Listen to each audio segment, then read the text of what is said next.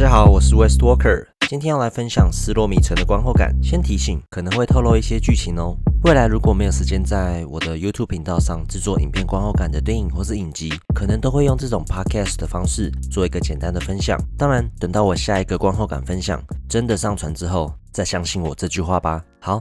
就让我们开始吧。当初看到《失落迷城》的预告，就觉得这部电影应该会是一部非常欢乐有趣的动作冒险喜剧。尤其还看到布莱德比特意外的在预告中登场，加上国外的评价普遍都还算不错，所以就非常期待这部电影上映。想说，该不会呃，这部电影会比索尼的《秘境探险》还要更像《秘境探险》的电影吧？《失落迷城》的一开场还真的算不错，两位主角有趣的角色设定，制造了很多笑点。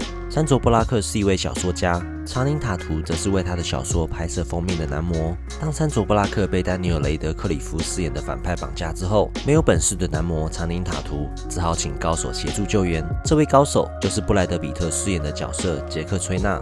老实说，如果我是在电视上无意间看到布莱德比特出场的片段，可能会以为他才是电影的主角。虽然在预告中就有许多他的动作画面，但在电影里可以看到这个角色更多幽默的地方。而他跟山卓布拉克短暂的对戏，就制造了许多火花。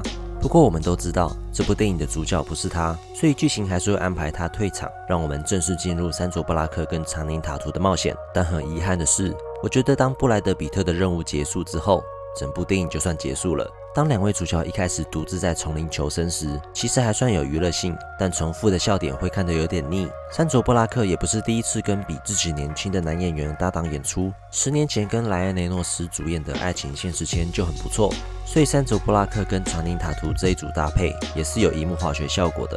可是就比较类似姐弟的感觉，所以当电影想把他们的关系更进一步时，就比较没有说服力。这几天想看冒险电影的话，还是推荐《音速小子二》；想看真正刺激的动作爽片，还是推荐麦克贝的《劫命救护》。